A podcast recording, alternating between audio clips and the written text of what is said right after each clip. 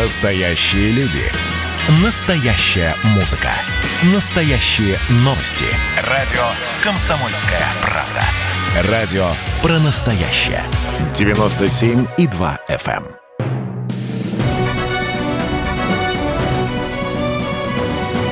Клуб знаменитых путешественников. Совместный проект Русского географического общества и радио «Комсомольская правда». Здравствуйте, уважаемые радиослушатели. В эфире Клуб знаменитых путешественников. У микрофона постоянно ведущий Евгений Сазонов. А в гостях у меня сегодня очень дорогой гость, не только для меня, но и для, я думаю, многих миллионов его почитателей. Это легендарный журналист, человек, который открыл э, большой аудитории огромное количество настоящих героев. Человек, который работает... Даже сейчас, когда ему исполнилось восемьдесят пять лет, а случилось это двадцать пятого сентября, человек, на текстах которого учатся, учились и будут учиться все журналисты России, ну, я бы даже посоветовал и журналистам мира тоже поучиться на его опыте. Это легендарный журналист, человек, который начинал в «Комсомольской правде», Геннадий Николаевич Бочаров. Но прежде чем мы поговорим о его приключениях и путешествиях, наша традиционная рубрика «Новости РГО». Клуб знаменитых путешественников. Стартовал прием конкурсных работ на национальную премию за открытие в области путешествий «Моя планета-две тысячи двадцать». К участию приглашаются фотографы, операторы, журналисты, а также активные путешественники. Также начался прием работ на второй фотоконкурс «Маяки России», который проводят эр гэ о и Минобороны. Работы принимаются в номинациях «Святыни морей» и «Смотрители маяков». Все подробности на сайте эр гэ о точка ру. В ходе комплексной экспедиции Русского географического общества и Северного флота на арктических архипелагах был обследован пароход «Челюскин», раздавленный льдами и затонувший в тысяча девятьсот тридцать четвёртом году в Чукотском море. Участники экспедиции, работающие на ледоколе Илья Муромец, с помощью многолучевого эхолота провели трехмерную акустическую съемку парохода. Прошел на руках тринадцать километров, рассказывает известный инвалид-блогер из Уфы Рустам Набиев. Недавно он взошел на Эльбрус, цепляясь ледорубом за снег и лед. А помогал ему в пути член Томского отделения Русского географического общества Иоанн Чечнев. Клуб знаменитых путешественников. Итак, возвращаемся в эфир, и я напоминаю, что в гостях у нас легендарный журналист, которому двадцать пятого сентября исполнилось восемьдесят пять лет, но он также бодр, он также работоспособен, он также интересен и также готов сорваться с места и отправиться в любое самое далекое путешествие. Геннадий Бочаров. Справка. Геннадий Николаевич Бочаров, классик российской журналистики, известный писатель. Родился двадцать пятого сентября тысяча девятьсот тридцать пятого года. Работал шахтером на Донбассе, монтажником в строительном управлении. Затем был телевизионным и газетным репортером. В тысяча девятьсот шестьдесят шестом году пришел в «Комсомольскую правду», в которой отработал семнадцать лет. Затем сотрудничал с литературной газетой, был обозревателем и «Тартас», «Известий», «Российской газеты». Автор замечательных репортажей и очерков из шестидесяти стран, в том числе из всех горячих точек второй половины двадцатого века. Его главная тема – чрезвычайные события и поведение людей в экстремальных ситуациях. Его главный герой – человек преодолевающий. Лауреат премии Союза журналистов, Ленинского комсомола, имени Михаила Кольцова, имени Владимира Гиляровского, имени Михаила Нолбандяна. Удостоен звания «Золотое перо России». Награжден орденами и медалями, включая боевой орден Красной Звезды. Геннадий Николаевич, ну, я слышал и тоже читал в некоторых книгах, что путь в вашу журналистику был, ну, скажем так, не усеян отнюдь розами, да, и что в одной из региональных газет, вот, где вы пытались работать, там даже отказались от ваших услуг, типа сказали, иди учись, пиши, а в «Комсомольской правде» увидели ваш талант и приняли. Вот эта легенда, она правдива или же, опять же, истории Древней Греции? Я действительно, так сказать, работал в районной газете, называлась она «Ленинская правда». Район назывался не очень благозвучно «Дергачевский», редактор был Иванов. Вот я работал там где-то года два. Так получилось, что он, ну, любил линотипистку одну в типографии. Тогда свинцом набирали на линотипах. Это да, сейчас. Я застал еще так. И типистка, я не помню, так сказать, как ее звать, но очень такая симпатичная девочка была, замечательная, можно сказать. Вот, он ее любил, и почему-то решил, что и я ее любил, а я не любил. И он меня уволил по статье сорок седьмой, пункт Г, за профессиональную непригодность. Она так в трудовой книжке записана. У меня одна трудовая книжка, так же, как и один брачный союз. шестьдесят лет в этом году я отметил с женой совместной жизни, которую знала вся «Комсомольская правда», когда я проработал семнадцать лет все-таки в редакции. А в «Комсомольскую правду» я попал уже, значит, когда я после того, когда меня по статье за профессиональную непригодность уволили из районной газеты, я завербовался в Казахстан, в город Шахан, это Карлаг, где политзаключенные сидели, вот, и работал там такелажником э, полтора или два года. А потом там была библиотека потрясающая, потому что политзаключенные были, ну, это интеллигенция замечательная. Я изучил там египтологию. Там даже книга Марика Керама была «Боги гробницы, ученые». Это поразительный вообще, так сказать, кусок знаний моих, он потом пригодился. А, а потом туда приезжала Карагандинская студия телевидения, снимали. Когда я уезжал уже вот из этой газеты районной «Ленинская правда», вот, я опубликовал в «Комсомольской правде» первый свой материал. Назывался он «Самолет не вернулся в сорок третьем».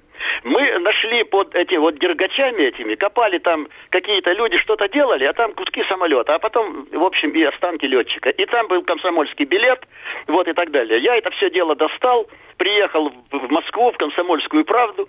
Тогда не было никаких пропусков, ничего. Сидел какой-то, значит, человек внизу, спросил, куда я иду, я скажу, сказал на шестой этаж. Пришел туда, нашел Женю Гортинского, который приехал как раз, вот, ну так я первый с кем познакомился из комсомолки. Он был совкором комсомолки и приехал на семинар на какой-то, в аппарат. Вот. И вот эту статью отдал, предложил им, написал. Все. Вот после этого меня позвали после съемки э, вот, газовых труб, которые мы выкладывали там в Шахане в этом, полит, ну вот где Карлак был, под Карагандой. Они обнаружили, что я к этому времени вот работал в «Ленинской правде», они решили, что это правда газета почему-то. И были потрясены совершенно. Ну, и обнаружили вот в «Комсомолке» мою статью. И, и одновременно в «Труде» был материал мой, взяли у меня почему-то, я передал какой-то, не помню уже, ну там в окраине замурованном в, строитель, в Харькове. И они пригласили меня в, в, на телевидение карагандинское. Я туда приехал, все, поговорил с главным редактором. Потом там был еще один человек, который, Володя Татенко, который меня представил Брандорфу Семену Борисовичу, главному редактору телевидения карагандинского. Вот. У меня не в чем было, не в чем было туда прийти. Но мой брат младший, но он выше меня, он дал мне свой пиджак. Он тоже приехал в Шахан работать. И рукава были длинные. И мне пришлось подкатить рукава внутрь, когда я пришел к Семену Борисовичу, этому главному редактору. Но когда размахивал руками, у меня была тогда привычка, эти рукава, естественно, отошли и начали вот болтаться. Ну, одним словом, когда я ушел от него, собеседование было, пошел туда Татенко Володя, к нему, и Семен Борисович сказал: «Владимир Пантелеич, ну ведь это абсолютный бандит. Кого вы ставили вообще? Вот, он чуть мне очки не снес. И вообще, что за манера, что за одежда?» Ну, потом, тем не менее, меня приняли. Я поработал а, полтора года там редактором вещания э, какого-то сельхоз, по-моему. А потом а, заболел один из ведущих, значит, их э, журналистов, репортеров, которые работали на ПТС, так называемые, вот вы, выездные станции. И в этот момент прилетала делегация советских писателей в Казахстан. И в Караганду, как центральный город, вот самый большой город после Алматы в центральном Казахстане, прилетела советская де- делегация советских писателей во главе с главным редактором «Огонька» Сафроновым. И меня послали туда с ПТС вести репортаж о их прилете. Я приехал в аэропорт с ПТС, все, принимал. В общем, они спускались по трапу, я вел репортаж, приветствовал и так далее. И слышал в наушниках, что режиссер очень доволен мной в автобусе этом ПТСовском. Я говорю: смотрите, кого мы ищем, почему мы, так сказать, вот вам готовы, непосредственность, язык замечательный, литературный и так далее. И вот заканчивается репортаж, тридцать минут он был, я разговариваю с ним вокруг, возле самолета. И финальная фраза подводит черту под моей профессией на телевидении. Я произношу: репортаж был организован редакцией молодежного вещания Карагандинской студии телевидения вел, вел репортаж Владимир Синявский. А тогда Синявский, спортивный комментатор, был во всех домах Советского Союза. Я не понимаю, что произошло со мной, но я сказал: не Геннадий Бочаров, а Вадим Синявский. В этот момент прилетел э, главный редактор ленинской смены республиканской комсомольской газеты из Алматы в Караганду. Мы поговорили с ним, я ему дал новеллу «Медео», он ее напечатал. И через две недели пришла телеграмма, чтобы я вылетел в Алмату. Я вылетел в Алмату, меня повели в ЦК партии, в ЦК комсомола, потом в ЦК партии. И они меня взяли за э, отделом информации в эту республиканскую газету. Вот так. А потом уже я начал сотрудничать с «Комсомольской правдой» и даже начали подписывать наш кор. А потом, значит, я возглавил газету студенческого строительного отряда «Ленинская смена на студенческой строй», главным редактором стал, набрал аппарат. Один из ребят стал замглавного «Комсомольской правды» Коля Боднарук. Потом в будущем я стал спецкором «Комсомольской правды». Вот оттуда все это дело. Вот такой путь в «Комсомольскую правду». Мы ненадолго прервемся. Напоминаю, что в эфире «Клуб знаменитых путешественников». У микрофона постоянно ведущий Евгений Сазонов. А в гостях у нас не только знаменитый путешественник, но и знаменитый журналист, которому исполнилось двадцать пятого сентября восемьдесят пять лет, легендарный обозреватель «Комсомольская правда», литературной газеты, российской газеты, журнала «Родина» Геннадий Бочаров.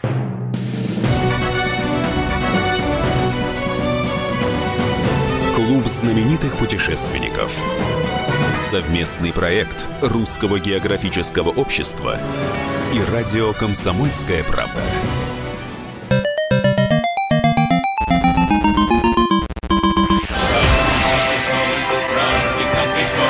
Видишь суслика? Нет. И я не вижу. А он есть. Нам есть что вспомнить. Рассказываем свои истории в программе «Дежавю». Я, Михаил Антонов, жду вас каждые выходные в одиннадцать часов вечера по Москве.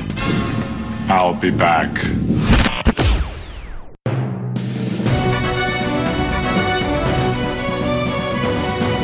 Клуб знаменитых путешественников. Совместный проект Русского географического общества и радио «Комсомольская правда».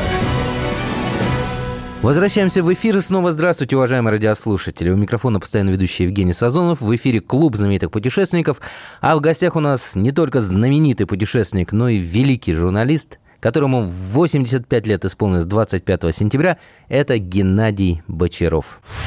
Юрий Лепский, первый заместитель главного редактора «Российской газеты». Начинал в «Комсомольской правде». Геннадию Бочарову восемьдесят пять лет. В его случае это скорее новость, чем старость. Он, как и прежде, крепок, подвижен, сухощав. Любая его публикация становилась событием. Ее обсуждали, а автора знали в лицо. Он объездил весь мир, бывал в гостях у президентов и обитателей трущоб. К нему в гости приезжал великий Габриэль Гарсия Маркес. Я и по сей день убежден в том, что Бочаров – лучший русскоязычный репортер двадцатого века. Геннадий Николаевич, а, а опять вот мне еще один миф, который я слышал, вот либо подтвердите, либо опровергните. Просто тоже где-то я читал, что якобы вы, чтобы ну вот, в процессе выработки стиля, тачивания литературы... Понял, знаю, есть, есть. Так. Не очень умная одна женщина, да. Так. Знаю. Написала, что я переписал вручную Хемингуэя. Да, это, я, это, честно говоря, может, не... конечно, по... совершенно незрелый и не, безответственный ум такое написать. Я, во-первых, так сказать, к тому времени, может, я что-то и знал. Я Ремарка очень любил, очень любил.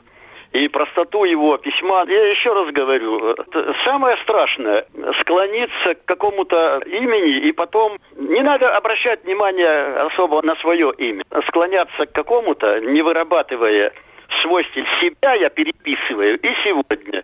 Первый абзац и последний по восемь, по десять раз. Я потом как-то в разговоре, значит, с этой женщиной, я сказал, надо быть лишенным всего, чтобы ляпнуть. Я знаю, что это ходил такой миф. Я был э, в Финхоловихе, э, в «Комсомольской правде», когда был. четырнадцать раз я летал на Кубу, Женя. четырнадцать раз я пересекал Атлантику. Но потом летал и от э, литературки тоже, конечно. Поэтому этот миф я... Ну, он отлетел как э, полова, и все. Я очень рад, что вы его опровергли, потому что теперь у меня ваш образ сложился... правильно, потому что вот эта вот история, она выбивалась из вашего образа абсолютно. И я думал, ну неужели, ну почему, ну как, ну зачем? Владимир... Не, ну это не глупость просто ну, такая. Нет. Абсолютно согласен, абсолютно. Тем более это вообще бесполезно как-то. Ну я был, я вот потом в «Комсомолке», я, кстати, напечатал, был в гостях у Мэри Хемингуэй, когда она уехала с Кубы уже в Нью-Йорке, который он не любил, наверное, после его самоубийства уже. Я с ней имел очень долгий разговор в ее квартире в Нью-Йорке, куда она перевезла много. Она там сделала большую квартиру, показала, что прикупила у соседей, но для архива его. У него прекрасные картины были в Финхоловихе и на Кубе, там сейчас музей, по-моему, сделали. И я в «Комсомольской правде» напечатал большой материал, в Нью-Йорке назывался он, у Мэри Хемингуэй.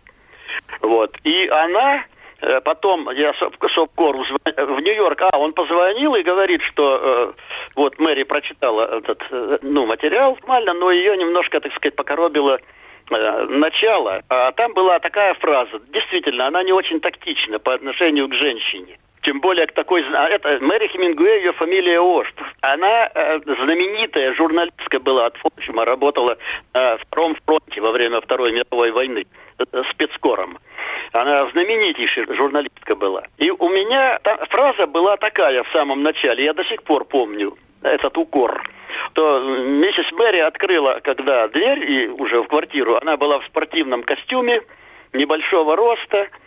Рождественская елка за ее спиной сияла, как ее прошлое. Ух ты! Вот эта фраза ей, что у женщины, ну, надо, надо было, ну, какая-то бестактность, по всей вероятности, была. Ну, она принимала прекрасно совершенно. Я ей подарил э, тоже книгу «Великолепно. Молодая гвардия» издала... Э, не, книгу «Непобежденный» в кожаном переплете. Ну, в общем, прекрасно сделали. За нее я получил премию Ленинского комсомола, которую получал с Алей Пахмутовой, Колей Добронравовым и Виталием Севастьяновым, комсомол... космонавтом. Кстати, вот, Женя, о Виталии Кос... Севастьяновым. Ну, вы знаете, что Голованов вел репортажи со старта. Да, да. Космических полетов. А я на приземление летал. Оформлен был через ЦК партии, там, в общем, целая история. Вот. И однажды на приземлении Виталия Севастьянова он подарил мне на Байконуре, мы потом, ну, в общем, естественно, встречались много раз, он подарил мне фотографию с надписью там то-то, то-то. Гена, у меня такие грустные глаза, потому что в космосе мне исполнилось сорок лет, по-моему, я не помню сейчас.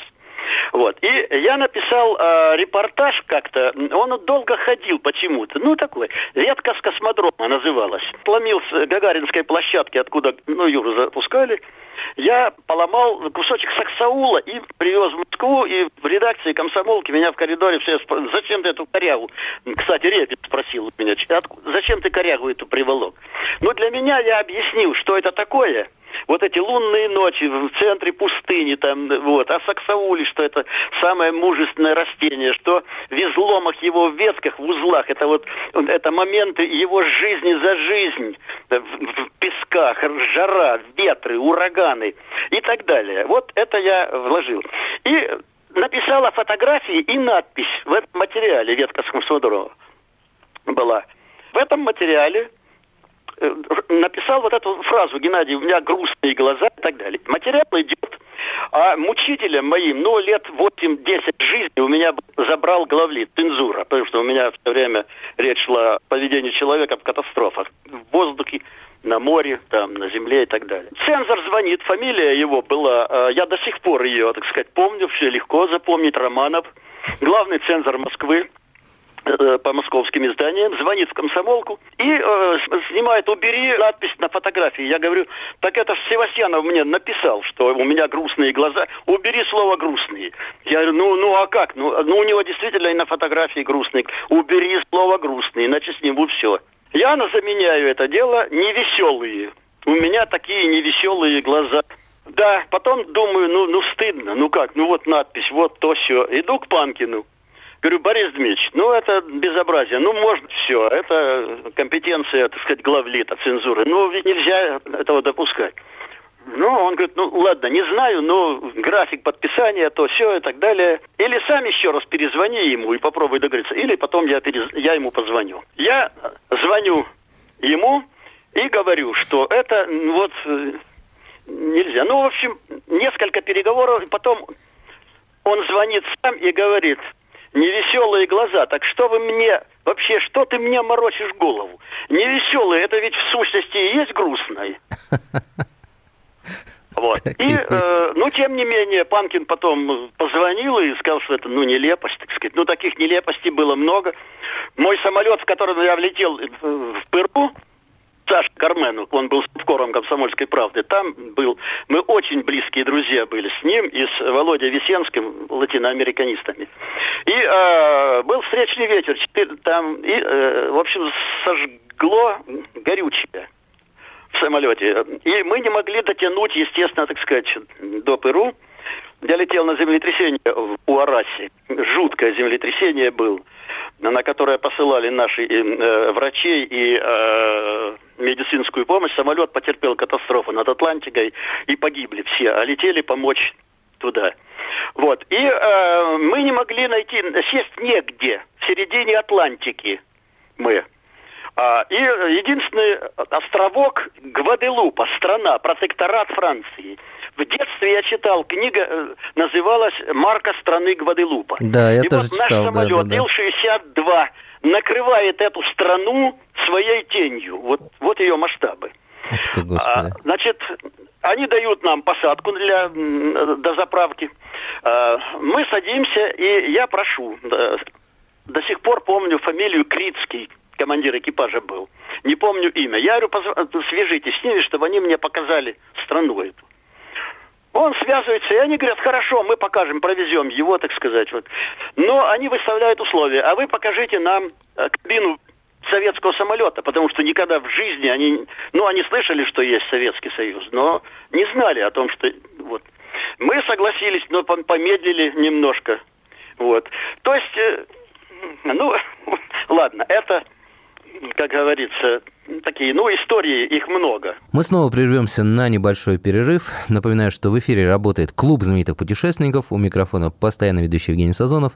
А в гостях у меня очень дорогой мне человек, знаменитый журналист, знаменитый путешественник Геннадий Бочаров.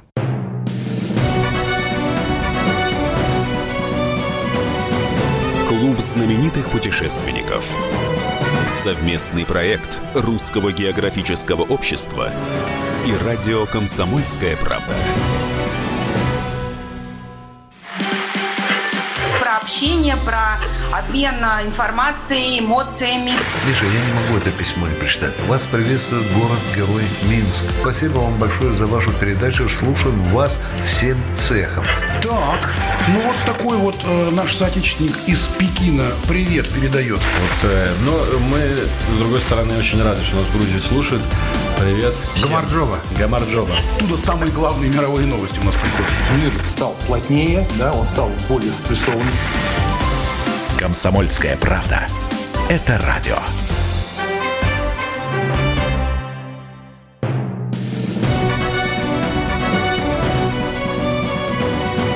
Клуб знаменитых путешественников. Совместный проект Русского географического общества и радио «Комсомольская правда». Напоминаю, что в эфире работает клуб знаменитых путешественников. У микрофона постоянно ведущий Евгений Сазонов, а в гостях у меня...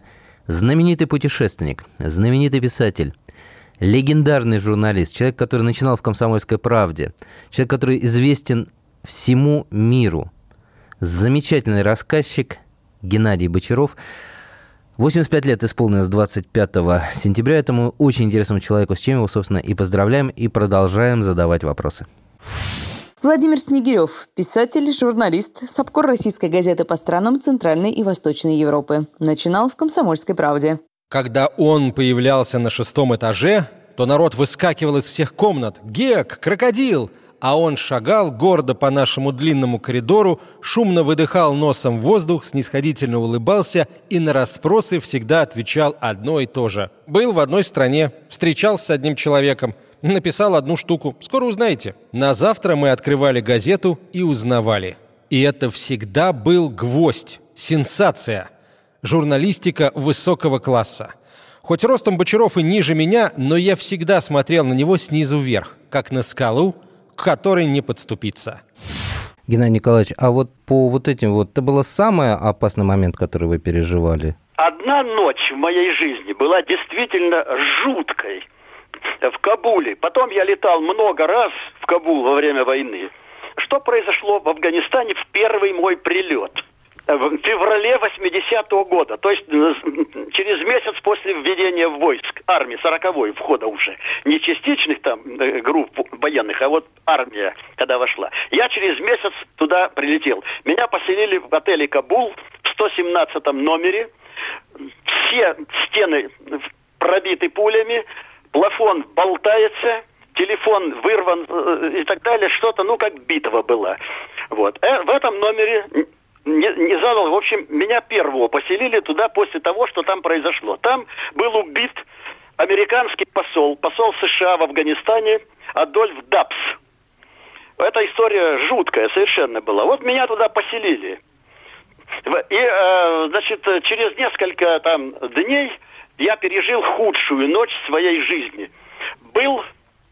мятеж потрясающий, когда весь Кабул, там пылали эти с факелами. В общем, какие-то жуткие люди, которые кричали, окружа, окружили наш отель, вот этот Кабул. И единственное, что они кричали, Шурак-Марк, то есть советским смерть. Это был какой-то кошмар ночь. Вот это действительно страшно просто было, потому что прорваться к нам, как прорвались потом, я знал. У нас была одна граната, никакого оружия не было, чтобы уничтожить себя, но мы уже знали, что самое страшное – это э, смерть у духов. Вот, то есть они, они отрезают пальцы, отрезают э, ноздри, вырезают. Ну, то есть они добиваются того, что поруганной оказывается даже смерть твоя. Вот чего боялись мы. Действительно, это было страшно. Как я жалел о том, что я не погиб вот в пещерах Лаоса, в долине Накай. У меня где-то под шестьдесят стран, куда меня посылали на разных континентах. И были жуткие вещи. Но плен у духов – это ужасно. И когда мы уже поняли, Гарри, соседний отель «Пак» был, он пылал, как сток, гигантский сток сена. Пылали автобусы Чавдар, это брат, братский, братский дар афга, болгарского народа, афганскому народу был. Вот. Они, все пылало. Вот. И мы поняли, что все, связь с посольством не работала, отрезаны, охрана сбежала афганская из, из вестибюля.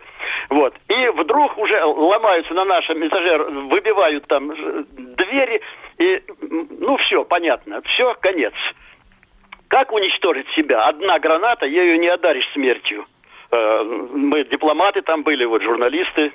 Вот. И вдруг я вижу, впереди бежит... кривоногий до ужаса, маленького роста, значит, майор и кричит наш: мятеж, мятеж, в БТР, в БТР, в БТР, мятеж. Вот. И нас всех, в общем, как они прорвались через тысячи, которые орали на ночных улицах Кабула. Вот. Я не знаю, как прорвались, но нас, я помню, что через тримплекс, но с одной стороны у меня ботинок был в пиджаке, через тримплекс я видел, как горели, горели некоторые, значит, и дубалы, вот, в которых торговля шла и так далее. Вот, и меня привезли вместе с другими ребятами, привезли, а, и Тимур Гайдар был, да, еще. Вот, привезли в посольство, и мне, меня поселили в кабинет, не знаю кого, я положили, сказали, ложись, э, спи на столе. Вот я спал под портретом Леонида Ильича Брежнева, который, у, а у посла были хорошие отношения с ним. И вот э, я удостоился чести, э, значит, спать его портретом. Слава богу, он не упал. Вот эта ночь была действительно тяжелая. Какие страны, может быть, произвели наибольшее впечатление? И где понравилось больше всего? И существует ли ответ на такой вопрос? Понимаете, Женя, дело в том, что э, страны, как люди, в общем-то, тоже... Вот есть страны, в которых я... Допустим, я в Англии много раз был. У меня выходили книги там, так же, как и в Америке там. Вот, выходили книги. Или там во Франции. Я везде там был. Ну, как-то вот влюбленности такой... Ну, во-первых, «Комсомольская правда» послала меня... впервые, тогда нельзя было в Кап-страну лететь, никаких командировок. Если ты не прошел хотя бы одну Польшу, там, Болгарию, социалистическую, социалистическую да. страну. Да, крещение меня социалистической страны. Человека поселкового, парня, который вырос в поселке, шахтера, вот, монтажника, меня впервые послали сразу в Лондон. Конечно, я был ошеломлен.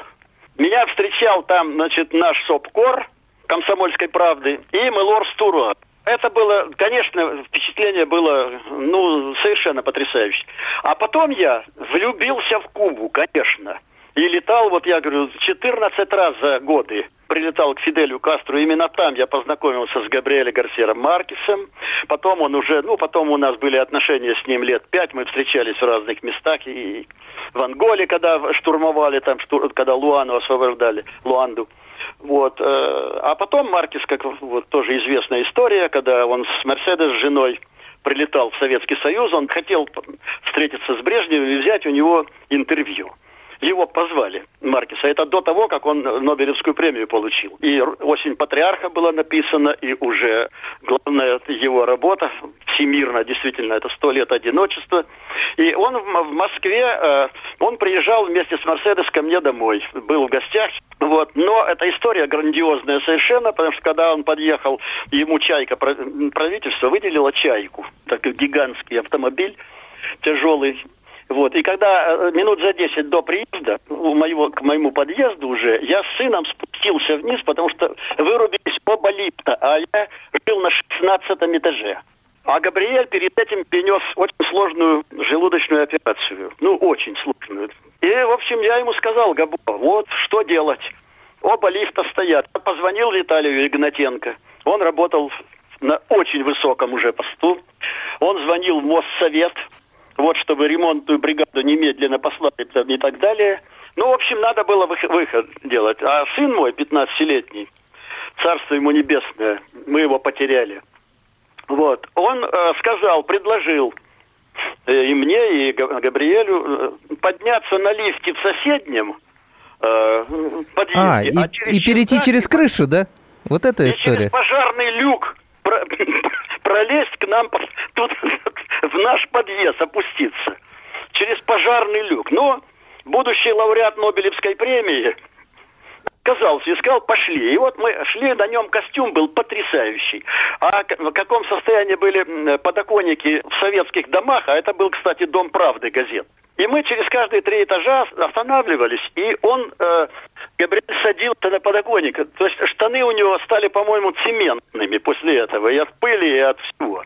И когда мы поднялись все-таки на шестнадцатый этаж, подошли, вошли уже в квартиру, моя жена, ну, стол накрыт, она, значит, там холл был такой большой, квартира замечательная была там в этом доме, правда.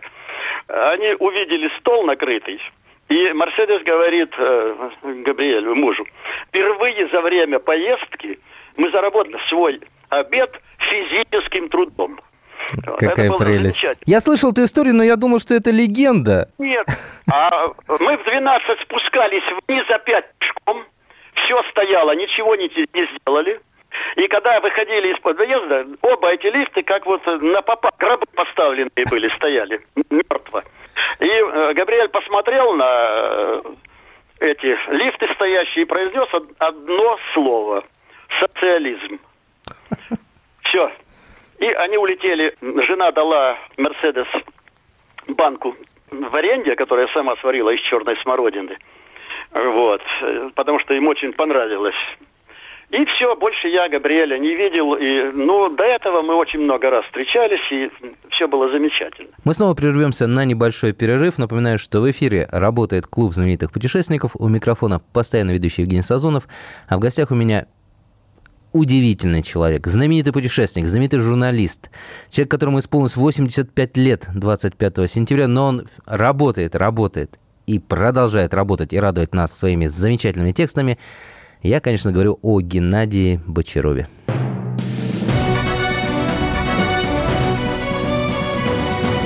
Клуб знаменитых путешественников. Совместный проект Русского географического общества и радио «Комсомольская правда». Я, Эдвард, на вас рассчитываю как на человека патриотических взглядов. То возникает вопрос, а куда податься русскому мужику? Ну, разве что в ЧВК Вагнера. Перефразируя известную, известную либеральную формулу, российскую либеральную да. формулу, надо, надо дождаться, пока вымрет последнее непоротое поколение, да? Отдельная тема с Олегом Кашиным и Эдвардом Чесноковым. На радио «Комсомольская правда». По будням в девять вечера по Москве. Тоже мочить в сортире, но других и не так.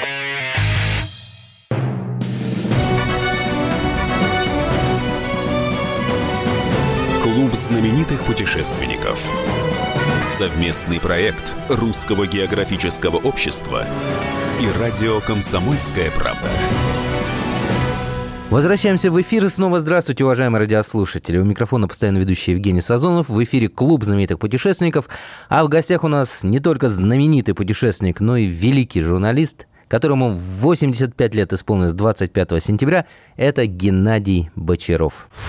Андрей Дятлов, заместитель главного редактора «Комсомольской правды». По его очеркам до сих пор учат писать молодых. Как-то сразу его стиль у нас в «Комсомолке», где в его время работали просто золотые перья, стал узнаваемым даже среди них. Про него как-то пошутили, что гек – это аккумулятор, заряжающийся на ходу. Точно, неутомимый он не вылезал из командировок. Был первым журналистом, попавшим на афганскую войну. Объездил более полусотни стран и везде искал одного своего героя. Как сам говорил, человека преодолевающего сильную личность в экстремальных условиях. Геннадий Николаевич, ну вот э, коснулись темы журналистского творчества, журналистского профессионализма. Какие советы вот, молодым журналистам можете дать, вот, кроме того, чтобы не быть похожими на других? Как э, в себе развивать талант, как его культивировать? Что нужно делать, что читать? Женя, вам известно, наверное, что в «Комсомольской правде» было два человека, у которых не было... не только журналистского образования, но вообще высшего образования не было. Это Василий Михайлович, Василий Михайлович Песков, Песков, да. И Геннадий Николаевич Бочаров. Да, я, я, я их обоих знаю, да. Вот. Мне кажется, что если человек сам не поймет, что это его путь, и сворачивает на тропинки другие, не стоит. Вот твой путь. Попробуй сделать так, чтобы... Вот поставь перед собой задачу дойти до конца этого пути. Но идти можно ведь, так сказать, по-разному. Понимаете, ну есть уроки потрясающие, конечно, но они известны. Никогда, если ты работаешь над почерком э, каким-то, никогда вечером, когда ты работаешь, не заканчивай чем-то, так сказать, хорошим, какой-то удачной фразой и так далее. Ты с утра потом никогда не сможешь ничего написать. Потому что вот ты, вот это заберет у тебя все. Ты только к вечеру от следующего дня придешь в себя, если тебе удалось что-то замечательное написать. Оставь это на утро. Пришла мысль, вот такая фраза, или мысль, или концепция пришла. Все, оставляй на утро. И ты утром начинаешь с этого, и потом все идет вообще прекрасно. Вот такой, такие вещи, они, конечно, очень помогают, когда ты это знаешь.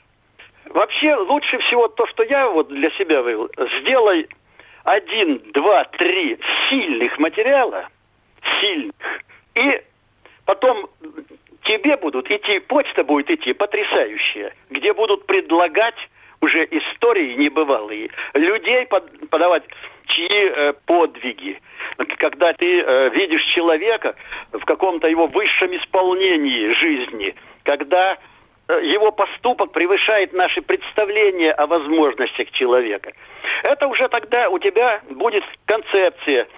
Без концепции ты не можешь писать материал. Ни репортаж, ни интервью серьезное, ни беседу, ни э, тем более очерк. Меня что поразило, когда мы вчера договаривались о встрече, когда вот сегодня мы говорим, что вы по бодрости, слава богу, тьфу-тьфу-тьфу, вы по бодрости, по активности, по вот этому задору в голосе вы можете дать фору очень многим людям, которые, скажем, младше меня, хотя этот человек, ну, достаточно молодой. А сколько вам лет, Женя? Мне сорок. Ну, это прекрасный возраст, конечно, замечательный. Но у вас бодрости больше, чем во многих моих товарищах, которые младше во мне. Вот скажите, в чем секрет? Как удается? Может быть, есть какое-то лекарство или гимнастика? Женя, лучше употребляйте слово «лекарство», чем слово «секрет». Это очень заезженная вещь. Хорошо. Вот. Владимир Николаевич ваш, вот, он говорил, ну, слушай, миф ходил, что у Бочарова не было никогда больничного листа. Не был на больничном. Ну, это тоже миф. Конечно, я и был, и ломал такие ноги. Но как-то я не курю. Говорили, какая сила воли. До этого рисовали везде меня в дыму папиросном, сигаретном. Жуть какая-то. Мы сидели в одном кабинете, Песков, Руденко, Инна и я. Вот. Не, Вася не курил. Я курил страшно. И я говорю, какая воля у человека. Вот бросил курить и все. Ну, чушь полная. Вот это легенда. Одна из острых легенд. Я бы в жизни не бросил курить. Но на приземлении, э, на втором приземлении Берегового Георгия Тимофеевича, еще до того, как он стал начальником международного звездного городка, значит, было нервное, в общем, что-то, очень такое. И в час ночи я передавал, диктовал с Байконура вот э, все дела, и выкурил две или три пачки на тощий желудок, а уже ночь была, начало первого. Три сигареты, то есть три пачки. И когда кто-то зашел и, ну, в общем, матом, так сказать, меня покрыл, что стоит автобус, тебя ждет на ужин, а ты еще до сих пор здесь, я подскочил и тут же упал. У меня острейшая боль в коленях была. И, в общем, перекрылась смазка коленей. Это было классическое никотиновое отравление. С того момента извлечение ни одной сигареты двадцать восемь лет. Ни одной. Так и держимся. Ну, а там физический нагруз, гуляние, это вот классические какие-то упражнения? Нет, я, я, к сожалению, ничего не делаю. Я сижу, и вот я работаю, пишу. Ну, стоя и э, на ходу я писать не могу. Угу. Я сижу, к сожалению. Но я никогда, так сказать, не обзаводился пузом таким, что, так сказать, вот... Дня три назад Снегирев меня увидел, говорит, ну как ты, вот, ну что, ну, ты подтянутый. Я говорю, ну что, я тоже считаю, что мне нужно немножко похудеть. Да зачем, ты что? Ты... Ну вот так вот такая, ну, конституция, не знаю, вот у меня, не знаю. Хорошо. Геннадий Николаевич, огромное вам спасибо за интервью. Всего вам доброго, Всего доброго и здоровья. К сожалению, наша программа подошла к концу. Сегодня был один из, наверное, удивительнейших гостей в нашей программе. Это не только знаменитый путешественник, это знаменитый журналист, знаменитый писатель, просто безумно интересный рассказчик, человек, который испытал множество приключений и открыл для нас огромное количество настоящих героев, человек, на текстах которого учатся писать и вообще работать все правильные журналисты в России, а может быть даже и за ее пределами. Это человек, который... двадцать пятого сентября отпраздновал восемьдесят пять лет, с чем его, собственно, поздравляем. Желаем здоровья, такой же работоспособности и желаем как можно дольше радовать нас своими замечательными текстами. Это Геннадий Николаевич Бочаров. Знаменитый путешественник, знаменитый журналист и просто безумно хороший человек. У микрофона работал Евгений Сазонов. Мне было сегодня особенно приятно вести эту программу. И скажу больше. Сегодня я... научился очень многим вещам и приобрел новый опыт. Я рад, что вы тоже можете приобретать новый опыт, читая тексты Геннадия Бочарова, слушая нашу программу и, конечно же, путешествуя и изучая географию, царицу наук.